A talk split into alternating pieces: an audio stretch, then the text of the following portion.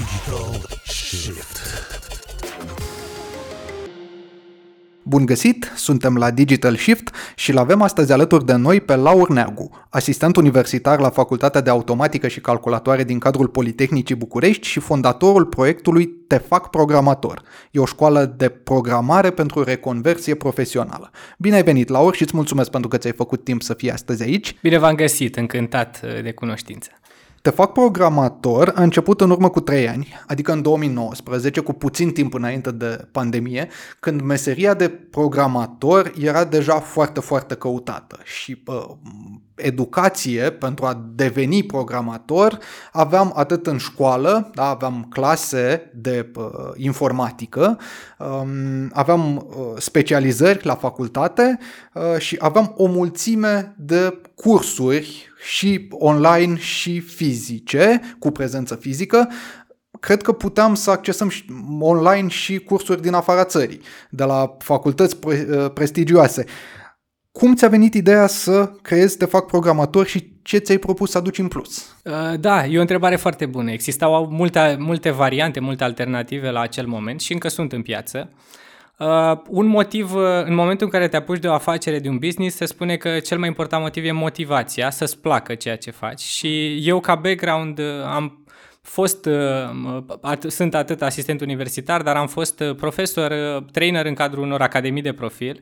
Îmi place mult partea de predat și am considerat că este un moment bun să intru și eu în piață, având în vedere că, spre exemplu, momentul în care am început a fost în orașul Pitești, unde nu existau o concurență directă. Okay. Și la fel vedeam important partea de cursuri fizice. Și așa am început ulterior, având în vedere cererea, probabil dată de, de, de notorietate și de calitatea cursurilor, puțin, la, la mai puțin de o lună după am început cursuri și în București și în Ploiești, iar ulterior cu pandemia ne-am mutat în zona online, iar acum avem vari, variante hibride de cursuri. Deci aș spune că am pornit de la, de la motivație, de la mm-hmm. motivație de a face asta. Și cum a fost la început? Cum i-ai convins pe primii cursanți să vină?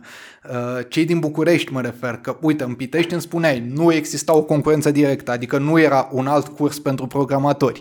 Așa că atunci când a apărut al tău, au venit. Dar cum ai prins uh, studenți în București? Pentru că aici e ceva mai complicat. Pe partea de marketing, cred că ne-am descurcat bine pe partea de promovare efectivă a afacerii. Am intrat în zona online puternic. La fel, uh-huh. background-ul nostru al echipei fondatoare de asistenți universitari ne-a dat o credibilitate uh, în momentul acela doi dintre fondatori, eu respectiv Eduard, eram doctoranți în cadrul Facultății de Automatică și Calculatoare, asistenți universitari, între timp suntem trei din cei patru fondatori asistenți universitari, așadar zona asta ne-a venit mănușă și cred că oamenii au crezut în noi. Cu aparițiile media, cu tot ce am avut la început, oamenii au crezut în noi. Pe lângă promovarea standarde, împărțit de flyere, de lucruri pe care le-am făcut, am avut o prezență online solidă și cred că asta a dat încredere oamenilor. Hai să le spunem un pic celor care ne ascultă ce-ți trebuie ca să poți să înveți programare.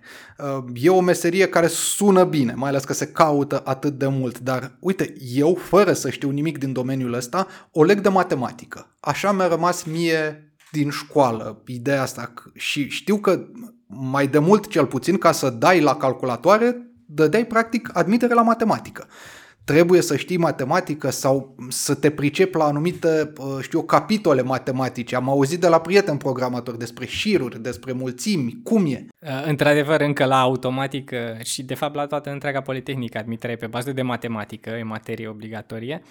Uh, pentru a învăța programare, eu cred că trebuie să ai o bază analitică bună, să fii o persoană care este în stare să gândească de la un input la un output, să rezolve probleme și modul ăsta de formare, într-adevăr, eu cred că e totuși și ceva nativ, uh, ceva genetic în direcția asta, dar se poate învăța. Așadar, în cadrul cursurilor noastre nu avem o, un prerequisite, o precerere către, uh, pentru a avea un anumit nivel la, la matematică. Noi deschidem ușile oricui este dornic să vadă ce implică meseria asta. Adevărul este că de-a lungul timpului, de-a lungul cursului nostru, vei avea niște examene, niște evaluări pe okay. care va trebui să le treci pentru a merge mai departe. Dar pentru început, oricine poate veni să vadă. Scopul nostru este ca oricine vine la programul nostru, la final să spună este pentru mine sau nu este pentru mine. Adică măcar pentru oamenii care sunt curioși și poate n-au intrat într-o admitere la o facultate de profil sau poate nu au încercat nimic în direcția asta să vadă dacă e pentru ei sau nu. Și cred că este un cel uh, înalt pentru noi să facem asta, pentru că tot timpul pot apărea probleme, poate procesul nu e cel bun și așa mai departe. Ce ne dorim este ca oamenii care intră în program chiar să vadă dacă e pentru ei sau nu asta. Ce înveți, propriu-zis? Dăm câteva exemple. Cum decurge o lecție? Cum decurge un modul? Dacă spuneai că există niște etape care se finalizează cu examen. Cum e aici? La noi structura e următoarea. Se fac patru ore de curs pe săptămână și primul modul la care te înscrie e cel de începători. În cele patru ore, jumătate din timp îl alocăm parte, părții teoretice, în care avem un trainer din cadrul academiei care vine și expune o informație, iar celelalte două ore sunt alocate uh, aplicațiilor pentru cursul respectiv care implică în primul modul, spre exemplu, noțiuni de bază ale programării. Pornim de la ce înseamnă un tip de date, cum se reprezintă o informație, cum ar fi, nu știu, numele unei persoane, vârsta unei persoane. Putem să-ți facem o, o, un început de carte de identitate, să zic, în care tu poți în online, în digital, să-ți reprezinți informațiile respective și să le stochezi persistent. Um, și apoi evoluăm, evident. Ne mutăm și în zona de algoritm, spuneai de șiruri, mm-hmm. și zona de algoritmică pe care, care este necesară în momentul în care vrei să rezolvi probleme mai complexe. Deci, okay. așa este modul structurat, 3 luni, 4 ore pe săptămână cu noi și cam încă 4 ore acasă. Dar cred că o să mă întreb de asta, că trebuie să mai lucrez și acasă. Trebuie să mai lucrez și acasă și uh, patru ore nu mi se pare chiar atât de mult totuși.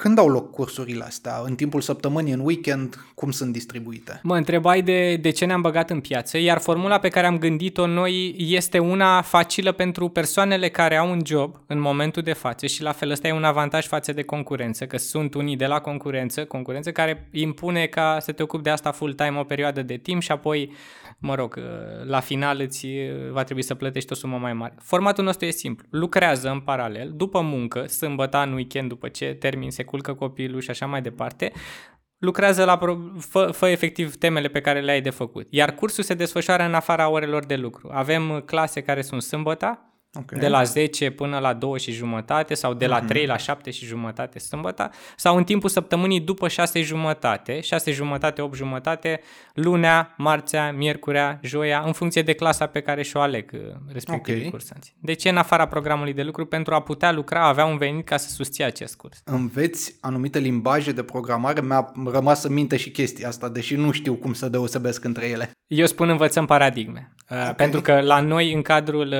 Academiei Academiei sunt patru module pentru a deveni programator. Programul proiectului Academia Te Fac Programator este Devin Programator. Uh-huh. Patru module de trei luni, fiecare modul uh, prezintă o paradigmă. Modulul 1 studiază paradigma procedurală, e cea pe care o fac la liceu sau uh-huh. anul întâi de facultate.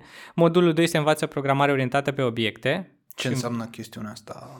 Uh, este transpunerea vieții reale în programare și aici ce vom face, vom modela uh, efectiv e o problemă clasică pe care o înveți în momentul în care vrei să înveți pe o, uh, înveți să modelezi un sistem bancar. De la ce înseamnă un, o persoană la ce înseamnă a avea conturi bancare, la ce înseamnă a avea carduri, la ce înseamnă a fi alocat la o sucursală, la ce înseamnă o tranzacție, la ce înseamnă retrageri și așa mai departe. Deci, practic, de-a lungul modulului 2 de PO, transpunem problema modelării bancare în a crea efectiv un sistem bancar în cele 3 luni și a modela toate obiectele, ce înseamnă o persoană, cum spuneam.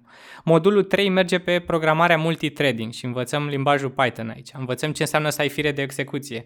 În momentul în care site-ul tău pornește, în paralel se execută anumite operații operațiuni care mai departe sunt afișate. Ție îți afișează poate o iconiță de loading, dar în spate uh-huh. se procesează pe un alt thread diverse operațiuni și apoi ele sunt aduse în uh, partea de interfață. Iar modulul 4 uh, învățăm partea de baze de date și respectiv testarea automată. Asta este ce include și așa se închide anul de programare. Deci a spune paradigme, nu limbaje. Deși învățăm practic în limbaje, dar uh, esența e paradigma. Asta e foarte important. Apoi trecerea de la un limbaj la altul pe aceeași paradigmă e foarte rapidă. Că de asta programatorii în fundament nu trebuie să fie persoane care învață un limbaj, ci persoane care uh, știu bazele și reușesc să se adapteze. Limbajele apar câte unul poate în fiecare lună.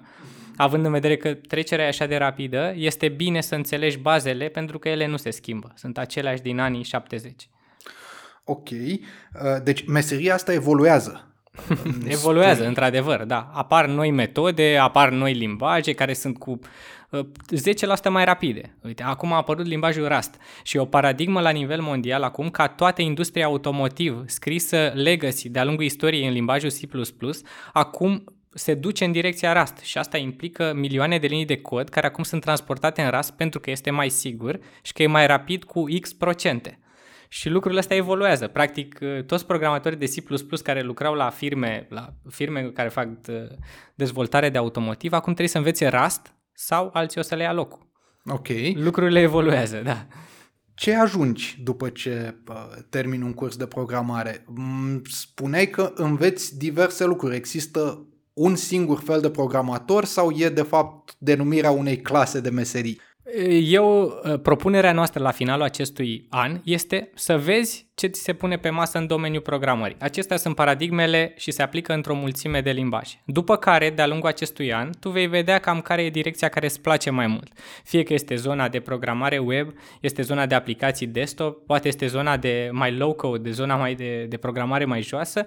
La finalul acestui an vei vedea ce îți place și în funcție de ceea ce îți place, noi îți dăm șansa unui interviu la o firmă parteneră care are o poziție în direcția respectivă. Și la fel, ăsta e un avantaj mare în cazul în care termin partea și îmi place partea de frontend, de implementare de site-uri. Așa, ce voiam să te întreb ce înseamnă frontend. Frontend înseamnă interfața grafică a unui site, spre exemplu. Dacă okay. îmi place zona asta mai mult, pe care o învață la modulul 3 într-o lună și jumătate, prezentăm HTML, CSS, JavaScript și React. Uh, ai șansa la finalul modulului 4 să mergi la un interviu la una dintre firmele noastre partenere în zona de frontend. Noi ce putem garanta la finalul acestui an este că uh, te ajutăm să-ți găsești un job. Nu ți-l garantăm, dar te ajutăm. Un interviu vei avea garantat. Și încercăm să stăm... Eu fac mult micromanagement încă cu studenții, pentru că nu avem chiar atât de mulți care ajung în final, se pierd pe parcurs uh, destul de mulți, dar cu aceștia uh, stau și fac micromanagement în a găsi firma potrivită, chiar le mai dau mici proiecte pentru a-și face un portofoliu înainte de a merge și a fi pregătit să, să ia jobul respectiv. Mm-hmm. Câți studenți vin la un început de curs și câți termină? Clasele nu le începem cu mai mult de 18 studenți. În principiu sunt undeva între 12-15 studenți, cam așa. Uh-huh. De-a lungul timpului cam pe acolo ar fi media. Iar din aceștia, undeva la 10-15% ajung la final. Uh-huh. Pentru că se pierd pe parcurs. discutam uh, înainte să începem, înainte să dăm uh, record, de uh, dacă dăm doar diplomele, dacă suntem genul acela de academie. În cazul academiei noastre, studenții au examen la fiecare lună și jumătate. Deci sunt două examene per modul. Mai mult decât atât, începând cu modulul 3, au interviuri tehnice cu trainerii noștri, însemnând că ei sunt puși în situația de a avea interviu pentru o firmă simulat cu noi. Ok, îți place direcția de frontend? Hai să te întreb să văd ce știi. Și au patru astfel de interviuri pentru a fi cât mai aproape de un angajator. Rigoarea în cadrul academiei noastre este destul de mare. Așadar, cine vrea să vină doar pentru diplomă, ă, poate să vină, dar ă, nu o să o primească. Cine sunt firmele partenere? Spunem câteva nume. Da, la nivel de București lucrăm foarte bine, avem colaborare încă de la începutul Academiei cu cei de la BCR, Banca Comercială Română, totodată lucrăm cu firma Endava, România la fel, unde avem un parteneriat solid, atât în Pitești, unde avem o parte din absolvenții noștri, cam cei mai mulți s-au dus către, către ei, avem și în București, la fel, o parte dintre absolvenți au ajuns și s-au angajat la ei. Lucrăm cu, la fel cu Cap Gemini, este una dintre firme, Point HR, la fel este una dintre firme. FAS, uh, Fidelity Software, o firmă de software bancar, cei care livrează codul, de fapt, source, cod source pentru ING. Uh, cred că avem o listă de 15 firme partenere, ele sunt disponibile și pe site-ul nostru și se pot, se pot accesa. Dar paleta este largă, de la software bancar, cum este BCR-ul, cum este FAS-ul, la partea de Endava. Endava este un monstru. Ok, uh, cel mai mult programează poate în zona de Java și partea de React, dar au și uh, programare pe alte zone, au și dispozitive mobile și așa mai departe și testare automată. Uh, avem firme din domenii largi și uh, Endava este un provider de soluții pentru un lanț mare de clienți. Poți avea proiecte în diverse alte lanțuri, poate fi și automotiv, poate fi uh, farma, poate fi în, în mai multe zone. Și la fel firme mai mici sau mai mari, către care dăm, dăm constant angajați. Când renunță cei mai mulți cursanți? ce observăm este faptul că renunță pentru că fie nu, pot, nu cel mai des nu poate să țină ritmul acesta alert, pentru că chiar dacă spunem acele, mă, trebuie să vii 4 ore pe săptămână să stai cu noi, fie online, fie fizic, și 4 ore să lucrezi. E, la un moment dat, chiar dacă spui asta și poate o mai repeți, omul tinde să, să le nevească uneori și dacă simte că își pierde, pierde ritmul cu ceilalți din grupă, va renunța. Cel mai, cea mai mare rată de, de, de a renunța la curs se întâmplă în primele două module. Deci acolo pierdem poate jumătate din cei care intră, un pic mai bine de jumătate, după care de la modulul 3, însemnând din luna a 6 până între a 12 deja ajunge cam cine trebuie, tot, aproape tot timpul, aș spune, pentru că rețeta funcționează destul de bine, ceea ce am gândit la nivel de examene și evaluări. Și de acolo rămân cei mai buni și dintre ei puțin mai, mai, mai renunță, să zic. Uh, îți spuneam de procentul 10-15%, undeva acolo, că uh, este procentul final, e cei care se angajează. Poate să zic că ne termină un 20-25% statistic, numai că nu toți dintre ei vor să se angajeze. Că avem și profile de mulți care au terminat și nu au vrut să se angajeze. Voiau să fie, erau project manager la firme de IT, și am avut câțiva și voiau să vadă ce fac colegii angajaților, cum lucrează, Scrum Master, la fel. Am avut oameni care lucrează în zona de BA, business analysis la ING sau la alte firme și au vrut să vadă ce fac cei de la uh, technical analyst, cei care programează efectiv, să lucreze în echipă. Uh, am avut și elevi de liceu care au vrut doar să intre la automatică sau la electronică, la fel, un pol mare de studenți foarte buni care nu vor încă un job. Și practic chiar dacă ei sunt atractivi și ne putem lăuda cu ei, momentan nu-i putem materializa într-un job de junior, poate într-un an, doi. E scump să participi la cursurile Te fac programator. Cât te costă un an? Un an. Uh, împărțirea se face și plata este per module, tocmai pentru a vedea efectiv că ajungi până la uh-huh. final, nu, uh, nu impunem cuiva să plătească de la început. Costul per modul este următorul. Uh, dacă alegi să vii într-o locație fizică, care în București este, ținem în locații partenere de ceva timp, în, în București avem locație parteneră Institutul Bancar Român de la Piața Unirii, în Pitești ținem curs la hotelul Ramada. Dacă alegi să vin locația fizică, costă 1500 de lei 3 luni. Deci este un 500 de lei costul per lună, iar dacă alegi formatul online, în care vei participa în timp real cu cei care sunt în fa- sală fizică sau poate este o clasă exclusivă online, costă 1200 de lei, deci 400 de lei pe lună. Eu cred că este un preț fair și este un preț accesibil pentru, am avut categorii de, de, de cursanți foarte vaste și nu vreau adică să, să spun în sens bun sau în sens rău. Am avut oameni care lucrează de la, nu știu, angajați poate la McDonald's, angajați la Lidl, angajați la diverse, la, la Peco și așa mai departe, până la oameni care sunt project manager și au salarii de 5.000 de euro pe lună. Da, deci acoperim o paletă mare din punctul ăsta de vedere, având în vedere că sunt accesibile cursurile. Din punctul de vedere al antreprenorului, al prestatorului de servicii, nu te alegi cu chiar atât de mulți bani de pe urma unui cursant, și oricum parte dintre ei renunță la curs destul de devreme, aproape de început. Nu înțeleg modelul de business. Cum monetizați, de fapt, experiența pe care o aduceți aici? Deci, uh, modelul nostru de business este următorul. Avem două surse mari de venit. Odată este, într-adevăr, costul pe care studentul îl plătește și mi intră un pol de, am spus, 12, 15 până la maxim 18 care plătesc. La modulul 2, și tocmai de asta începem multe clase de-a lungul timpului, vom uni uh, două clase poate care sunt în curs, cam tot timpul am făcut asta. Uh-huh. Două clase care sunt în curs se unesc și fac un modul 2, deci practic începem tot cu 12, 15, la modulul 3 la fel, modulul 4 la fel. Deci o sursă de venit este faptul, polul efectiv de oameni pe care îi avem continuu și mai mult decât atât avem un referral code, un bonus de, de, de, de, de angajare de la firmele partenere. Și practic tocmai de asta spuneam și de exigențe și de faptul că nu dăm diplome pe ochi frumoși, pentru că la final și noi avem o înțelegere cu firmele, ca oamenii pe care îi trimitem la interviu și vin cu o recomandare, însemnând că vin deja cu un bonus față de un angajat, de un om care vine la interviu în mod normal, trebuie să performeze. Pentru că dacă noi n-am oferit oameni care sunt cât de cât la un nivel bun, ni se pot întoarce înapoi parteneriatele. Avantajul e că în ăștia trei ani de zile de când ne-am apucat de curs, nu avem nicio firmă care ne-a spus vreau să opresc parteneriatul cu voi. Și asta e un lucru bun, adică lanțul de firme și recomandările merg în general dacă oferi calitate și dacă ții relația așa cum trebuie. Am văzut și oameni care spuneau nu poți să faci un programator într-un an de zile pentru că sunt alții care s-au apucat de la grădiniță, cred, și apoi au făcut clase speciale de informatică, la gimnaziu, la liceu, au absolvit automatica, așa cum ai făcut și tu, și abia apoi, după toate etapele astea și după ce informația s-a sedimentat și s-a îmbogățit în timp, au ajuns să ocupe o poziție de junior, cu perspective, evident. Cum refaci un asemenea parcurs într-un an?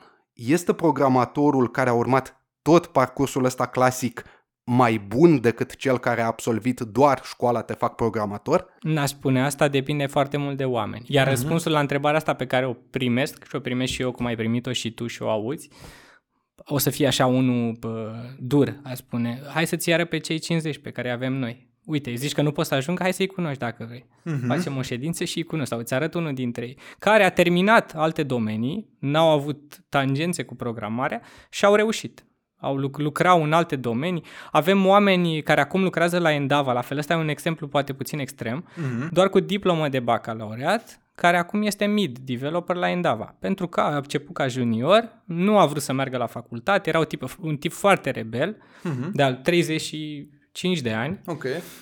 Venea dintr-un background, cred că lucra, era lucrător comercial, diplomă de bacalaureat și acum este la Endava Pitești. Lucrează ca React Developer. Și multe exemple de genul ăsta. Cred că dintre cei care sunt acum angajați știu povesti, poveștile tuturor. Chiar sunt o savoare să le asculți. Faptul că vin din domenii teologie, uh, la fel lucrător comercial, marketing, Uh, poate unii au fost la fel, avem cazuri de ingineri. La 55 de ani, un inginer care lucra pe zona wow. de hardware, pe senzori, efectiv mm-hmm. senzori cablare. În ca... Acum lucrează ca programator, tot pe React. Mm-hmm. E cel mai Să zic că este cel mai vârstnic. E da, decanul da, de da, vârstă. Da, da. Avem acum pe cineva în schimb, care este arhivar la Muzeul de Istorie din Constanța. Mm-hmm. Este modulul 3, e luna 7 și jumătate de când programează. M-am văzut cu ea săptămâna trecută. Da, cred că are 60 de ani doamna Ada o cheamă, ă, eu cred că va fi programator și vedem, probabil că va crește un pic stacheta asta. Este excelentă și este arhivar la Muzeul de Istorie din Constanța. Asta face de 30 de ani. 50 de studenți, de absolvenți ai ă, te fac programator și au găsit joburi până acum, îmi spuneai mai devreme? 50, da, cred că sunt 50 care sunt. Da, da, da. 50 de studenți. Uh-huh. Um, ceea ce e bine, e mult, Este e bine, puțin. că raportat la... Deci noi am avut undeva spun și statistica în timp real, este 1024 de oameni care s-au înscris, unici la curs. Din ăștia n-au venit vreo 500. Statistic, la fel. Din 1000 care completează un formular, îți vin, cred că 500 sunt. Și aproape 10... 500 și undeva cam 10% sunt dintre cei, plus am spus cei care mai sunt pe la licee și care s-au mai pierdut pentru că n-au vrut să facă asta după aceea. Ați învățat ceva în ăștia trei ani? Faceți ceva mai bine acum decât uh, făceați în 2019? Vizați să creșteți procentul ăsta de 10% cumva? Um, odată pe partea de promovare pot spune că am învățat și la fel este trei scrisă în piatra asta, că cel mai bun mod de a te promova e să-ți pese de oamenii de clienții tăi. Uh-huh. Asta mi se pare că se uh, aplică în orice domeniu și mai ales în domeniul nostru, unde lucrezi direct cu omul, îți ia aproape, crede în tine, îți te apucă așa de mână și tu trebuie să-l ajuți să, să se ridice. Și ce facem la fel? Un lucru pe care îi învățăm și educăm continuu pe trainerii noștri, că avem trainerii care colaborăm la nivel uh-huh. național, este să fie aproape de oameni și fiecare ședință pe care o petrec cu ei să-i asculte, să-i întrebe, să-i tragă de mână, să, să vorbească cu ei, să le pese de ei în final. Asta e un lucru pe care l-am învățat și nu-l știam dinainte. La fel, la mine background-ul anterior era, chiar dacă am mai fost trainer și m-am ocupat, zona mea principală era de programare, nu sunt o persoană atât de extrovertit. Trebuie să fii mai deschis cu oamenii, să-ți pese de ei. Asta e un lucru și evident, în procesele noastre am îmbunătățit lucruri. Modul în care comunicăm, efectiv cum îi aducem în, în pâlnii asta de la momentul în care se scriu pentru a ne asigura că vin cât mai mulți în final și că se țin de program. Deci am învățat lucruri pe partea asta și încercăm să ne automatizăm procesele și cu MailChimp, cu modul în care comunicăm cu ei. Intern învățăm zi de zi, e inevitabil. Iar la nivel global asta spune, că cred că în orice business, dar mai ales la noi, trebuie să-ți pese de om și să-ți aloci cât timp ai, cât timp poți să fii alături de el și să-l ajuți. Deci cursanții pot să vă întrebe diverse lucruri și atunci când nu sunt fizic aici sau Evident. în afara programului de alocat pentru curs. Avem niște grupulețe pe WhatsApp, avem o platformă de Moodle de curs unde desfășurăm activitatea, iar pe WhatsApp îi încurajăm, mă, sunteți aici 15 oameni, hai să vedem un 70 de mesaje pe zi, 75. Discutați, întrebați, ei primesc teme, își pun rezultatele temelor, le pozează și le încarcă pe grup, se blochează undeva, băi, eu am un punct și virgulă, eroare de compilare, ajutați-mă și pe mine și fie că intervine trainerul sau uh, în element, adică în modul în care gândim învățarea, e critic să ai partea asta de comunitate și de grup. Uh, ei trebuie să fie prieteni, uh, chiar dacă am avut multe clase online în pandemie, acum încercăm să revenim cât mai mult în fizic, uh, înainte și la clasele și o parte din cele online, uh, îi încurajam să se vadă să se vadă și au ieșit, ieșeau pe la cafele, se vedeau seara după curs sau înainte de curs să-și facă temele împreună. Cred că elementul ăsta de învățare, chiar dacă e tradițional de la 1800, ăsta merge foarte bine, pentru că într-o comunitate știi unde să te, cum să te raportezi, se creează legături, vin oameni din diverse domenii. Gândește-te că am avut clase unde aveam poate cel mai mic student avea 16 ani, că venea, era clasa 10 și cel mai vârstnic 50. Era o diferență imensă. Unul era licean, altul lucra în textile e fain legăturile pe care le creăm și asta îmi place foarte mult față de învățarea tradițională. Aici aducem oameni din mai multe expertize care știu să facă unele lucruri bine, uh, ai aduce împreună cu scopul final de a învăța programare și fiecare își împărtășește experiența lui. Fie că este, ok, am avut o temă la istorie azi, fie că celălalt spune, bă, trebuie să-mi duc fetița la grădiniță. Uh-huh. E frumos că vin împreună și că au același cel și stau împreună. Acum 10% dintre absolvenți în medie reușesc să se angajeze în firme de profil. Cât de mult crezi că puteți crește procentul ăsta?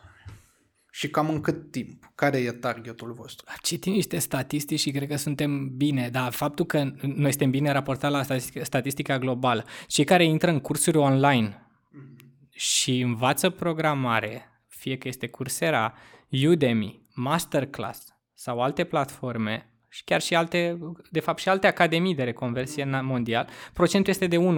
Deci un 10% e foarte generos, dar avem avantajul ăsta pentru că noi suntem încă la nivel mic și comunicăm om cu om și știm. În momentul în care crești, mai degrabă aș crește uh, expansiunea națională, pentru că ăsta ar fi următorul cel pentru noi, Uh, și procentul aș putea să-l mențin, aș fi fericit dacă aș putea să-l mențin în momentul în care cresc și de la 100 de studenți ajung să am 500. Ok, discu- uh, pe lună, spun. Deci asta ar fi un lucru, cred că procentul ăsta până la urmă cernerea asta de 10% este fair, luând în seamă oamenii care intră, poate, nu știu, să tindem la un 15%, 20% fix așa, dar uh, este, este nivelul natural, pentru că vin oameni pe care nu evaluăm în niciun fel la început. Poate să vină oricine și este un procent fair. Cum să-ți alegi un curs de programare? Parte dintre cei care vor să învețe vor veni la voi, nu vor veni toți la voi. Evident. Când te uiți pe internet, în toată bogăția asta de oferte, la ce ar trebui să fii atent? Cum să faci o selecție? Da? O listă scurtă. Uite, dintre toate uh, cursurile sau școlile de programare, uh, trebuie să-mi aleg una, dar înainte să-mi aleg una o să fac o selecție de 10, din care o să rămână 5, după aia 3, după aia cea la care o să mă înscriu. La ce trebuie să te uiți aici? Păi aici, un, primul, un prim lucru la care aș fi atent e faptul că uh, sunt academii sau sunt cursuri care îți promit că poți să faci asta într-o lună sau în uh-huh. trei luni, că poți să devii programator cu un program full-time. Okay. La fel, atenție la, la chestia asta. Odată poate fi benefic pentru că, să spun, sunt la facultate și am timpul ăsta, dar eu cred că nu este cel mai bun. Am, părerea mea este că pentru a putea începe în programare, ai nevoie de un timp de settle the information. Ai nevoie de un timp în care, timp în care informația asta să se așeze, să stea în tine, să lucrezi. Să... Dacă intri, este cum e expresia românească clasică, să îngrași porcul în ajun. Te uh-huh. duci și te apuci și dai să mănânce că știi că în timpul respectiv. Un element cheie la care m-aș uita este să am totuși totuși timp de respiro și ca informația să se așeze. Deci a spune cursuri peste șase luni, din punctul meu de vedere. După care al doilea este capcana asta că toată lumea învață Python, să învățați Python la început. Mie mi se pare greșit ca limbaj de început acela să fie Python, la fel cum o văd puțin greșit ca limbaj de început să fie Java. Și spun asta pentru că, din punctul meu de vedere, bazele programării cel mai bine se învață în procedural pur. Dar asta este o teorie pe care o am ca așa am învățat-o eu în școală și ca așa cred că trebuie să fie. Chiar dacă într-adevăr Java este foarte atractiv ca limbaj, uh-huh. că mhm. este cel mai folosit în momentul ăsta și este foarte cunoscut, ă, nu cred că trebuie să încep de acolo. Okay. La fel este o credință a mea. Uh-huh. Hai să vorbim un pic și despre ce înseamnă la modul general educație digitală, pentru că mă tot uit la acel index pe care îl face Comisia Europeană și care e prescurtat se numește DESI și în care noi suntem de câțiva ani pe ultimul loc. Am fost undeva în coada Plutonului, iar de câțiva ani suntem chiar ultimii, după Ungaria, după Bulgaria, inclusiv la partea de skill-uri digitale de bază. Ce înseamnă de fapt educația asta digitală? Ce înseamnă skill-uri digitale de bază și de ce nu le avem? Este un pic uh, contradictoriu cu faptul că avem cel mai bun internet din Europa. Nu? Eu fac uh, undeva la trei luni din an, le petrec în Franța uh-huh. și glumesc mereu cu cei, țin niște cursuri acolo în zona de sisteme automate și glumesc mereu cu ei că, băi, ce faceți, mă? Sunteți cu 100 de ani în urmă față de România, unde vă credeți? Într-adevăr, e un pic o contradicție faptul că avem cel mai rapid internet din Europa și okay. cu toate astea suntem cei mai în urmă la nivel de competențe digitale. Iar ministerele noastre își încordează mușchii de câțiva ani să ne învețe competențe digitale și așa. E o contradicție, într-adevăr. Ce înseamnă competență digitală? Cei mai mulți dintre noi au telefon, au Facebook, au și un mail. Ce ar trebui să știi să faci ca să spui că ai niște competențe digitale? Care să te ajute să te descurci în lumea de astăzi. Ce înseamnă de fapt chestia asta? Poate fi într-adevăr și lucrul ăsta minim, pe care văd că și generațiile mai, băt, mai din urmă încep să le prindă bă, partea de a putea folosi un telefon și a ști minimul despre el, să poți să-ți comanzi un taxi, să poți să faci o plată okay. în, în, în, într-un loc. Iar la nivel de calculator, ce se evaluează la noi e partea asta de competențe Office în principiu, în care trebuie să poți să fii capabil să creezi un document, să poți să-l editezi, să ai skill-uri minime în zona asta, să creezi uh-huh. o mhm. prezentare, să te descurci să uh, te conectezi la un Wi-Fi de pe un calculator, uh, setul ăsta de bază, pe uh-huh. care, din păcate, că spuneai de indexul ăsta, uh, mulți profesori, nu vreau să fiu răutăcios, uh-huh. așa, mulți profesori din zonele rurale nu vor să-l adopte. Uh, poate, într-adevăr, nici nu au avut infrastructură acolo. Ușor, ușor vine. Tot văd prin, și prin uh, orașe mai, prin comune mai slab dezvoltate. Acum au început să le aducă dispozitive mai noi, să-i conecteze la internet. Uh-huh. Cu toate astea, uh, cred că lanțul ăsta trebuie să se întâmple împreună. Pe lângă faptul că, ok, statul trebuie să ajute, uh-huh. să mhm. bugeteze și să aducă dispozitive moderne de lucru, în același timp și profesorii trebuie să, să fie la zi cu ceea ce se întâmplă și ar trebui să aibă râvna asta de a fi conectați. Păi, uh, ce fac? Cu copiii, uh, studenții mei, elevii mei sunt mai capabili ca mine să folosească laptop. Ar trebui să aibă și ei dorința asta intrinsecă de a vreau să învăț și eu. Vreau să... Din păcate, cred că aici e o mare problemă. Cred că totul pornește de la firul ierbii, de la fiecare școală în parte. Profesorii de acolo, educatorii, trebuie să fie mai implicați în a-i pregăti. Uh-huh. Și a ține pasul cu ei, că nu se spune ăla bătrân, lasă-mă că nu știe el. Nu, profesorul ar trebui să fie și el acolo alături de el, trebuie să fie un model pentru el. Ok, deci dacă ar fi după tine, de aici începe o, niște cursuri de formare pentru profesori sau... Da, da, da formare și efectiv așa un pic de trezire a lor prin diverse comune pe unde se întâmplă, că probabil că prin satele, prin localitățile mai slab dezvoltate, acolo avem un index prost. Eu ce, adică mediile cu care interacționez, la fel merg și țin an de an conferințe pe la licee în București, în Pitești, studenții sunt foarte smart, sunt pregătiți pentru schimbările astea digitale. Uh-huh. Și la fel a spune în contrapondere, uh, ok, avem o masă de oameni care nu sunt pregătiți de competențe digitale, dar avem și multe vârfuri, foarte multe vârfuri an de an. Uh, studenții noștri la medicină sunt vânați, sunt așteptați cu arcanul când termină facultatea de medicină să ia în străinătate, uh-huh. se ducă în Franța, în Belgia, în Olanda, în Anglia.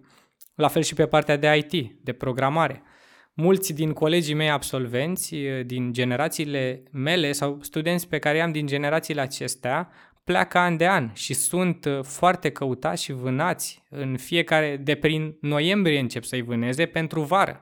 La Google, Ehm, în Elveția un punct important, la Facebook, în Londra, la fel sunt zeci, la mhm. Microsoft, în Statele Unite, la fel sunt zeci, poate sute uh-huh. de programatori care au ajuns. Deci, practic, spune că avem o masă de oameni foarte smart, foarte capabili și pregătiți pentru, din păcate îi pierdem, nu știu, în direcția asta ce putem face mai bine și, într-adevăr, masa mare este dată, cred că, de educația efectiv precară pe care, care este impusă, e, nu impusă, Este stă, stătut așa de, de ani de zile, de zeci de ani în, în școlile mai puțin dezvoltate.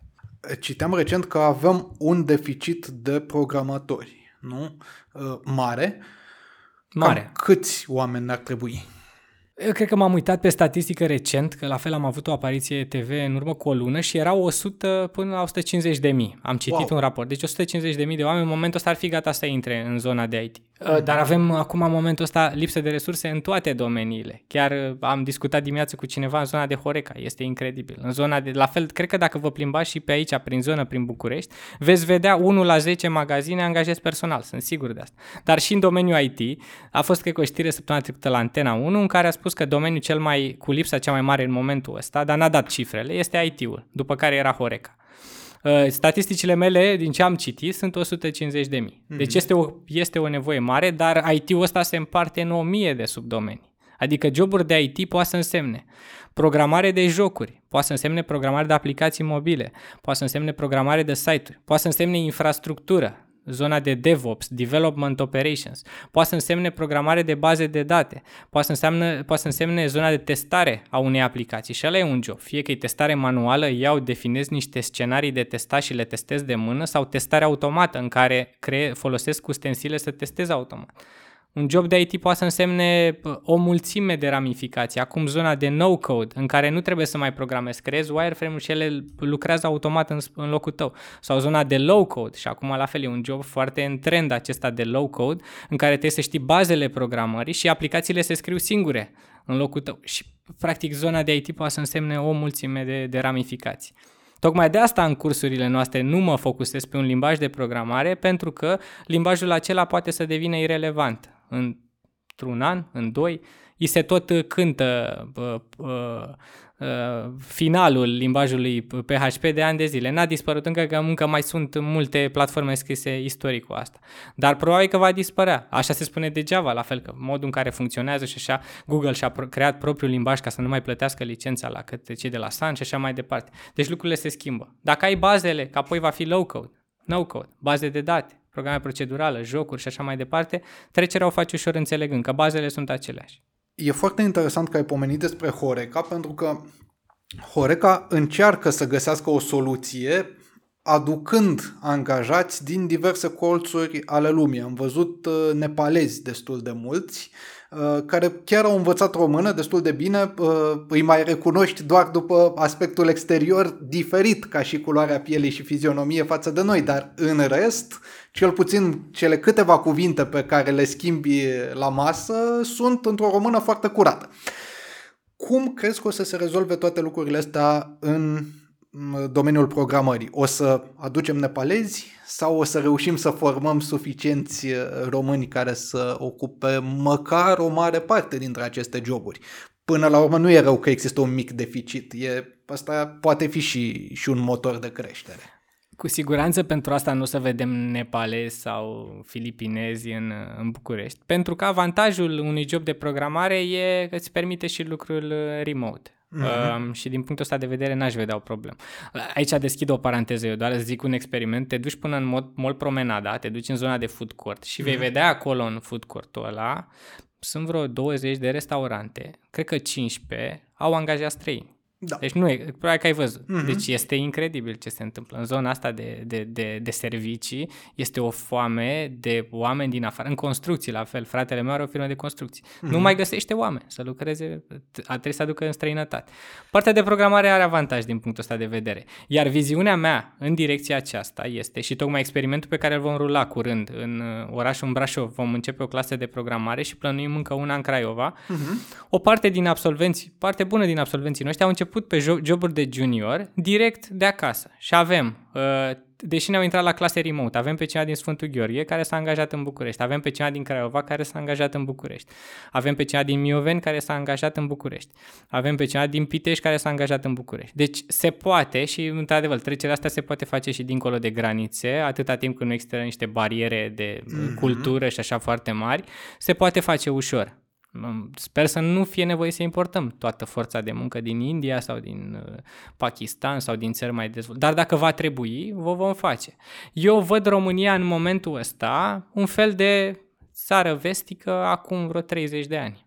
Uh-huh. Când am început să avem o stabilitate bună la nivel de masă de populație. Oamenii trăiesc cât de cât bine, își permit mai multe vacanțe pe an, mănâncă bine și au crescut nivelul de trai și nu mai vor să facă joburi, să mai practice joburi care le consideră că sunt sub nivelul lor. Crezi că o să ajungem acolo în 5 ani sau în 10 ani? Păi ce au făcut francezii care inițial acum 50 de ani au luat portughezi să le facă treaba, apoi au luat români și bulgari care să le facă treaba, acum noi ajungem să fim în aceeași situație în mm-hmm. care trebuie să luăm mai de la apus, nu? Cum ei au luat de la apus și noi luăm mai departe din țării care sunt mai slab dezvoltate. Nu știu unde se va ajunge. Uh,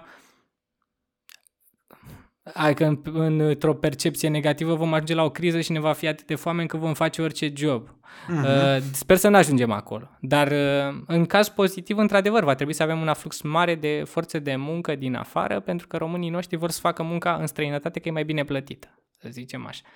E păcat de cele câteva milioane de oameni care au plecat din țară, dar îi înțeleg și pe ei, au vrut bani mai mulți, situația era grea. Acum ar putea să se întoarcă în țară pe un salariu un pic mai mic și să facă ceva aici. Adică eu, eu la nivel de patriot, așa, naționalist, așa aș vedea-o. Doar că va fi greu să-i mai întoarcem înapoi în țară pe salarii un pic mai mici, să vină să facă servicii, să facă horeca și așa, când în străinătate poate câștigă 2 ori, 3 ori salariul de aici.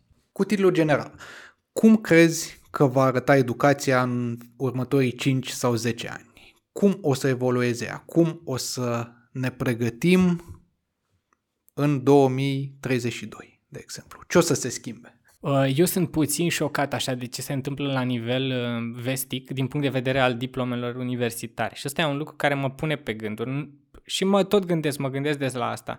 În vest, acum, la facultăți bune din vest, din Londra, uh, chiar din întreg regatul uh, și în Germania la fel, poți opta pentru a lua o diplomă de inginer în calculatoare direct din București. Pot opta pentru asta. Acum okay. plătesc pe Coursera sau pe Masterclass, îmi plătesc și îmi primesc diploma direct dacă dau sesiunile, ok, interviurile, examenele, mm-hmm. trebuie să le dau în format uh, cu cameră video și tot, uh, practic să fiu ghidat de un profesor, dar nu trebuie să mă mai duc acolo. Mm-hmm. Uh, deși văd acum un pic de reticență din partea lor și acum au impus anul acesta să fie fizic, au dat și opțiunea asta și cred că au testat-o să vadă cum merge. Eu cred că există o direcție și cred că educația în următorii 10 ani va prinde un format hibrid. Sunt sigur de asta.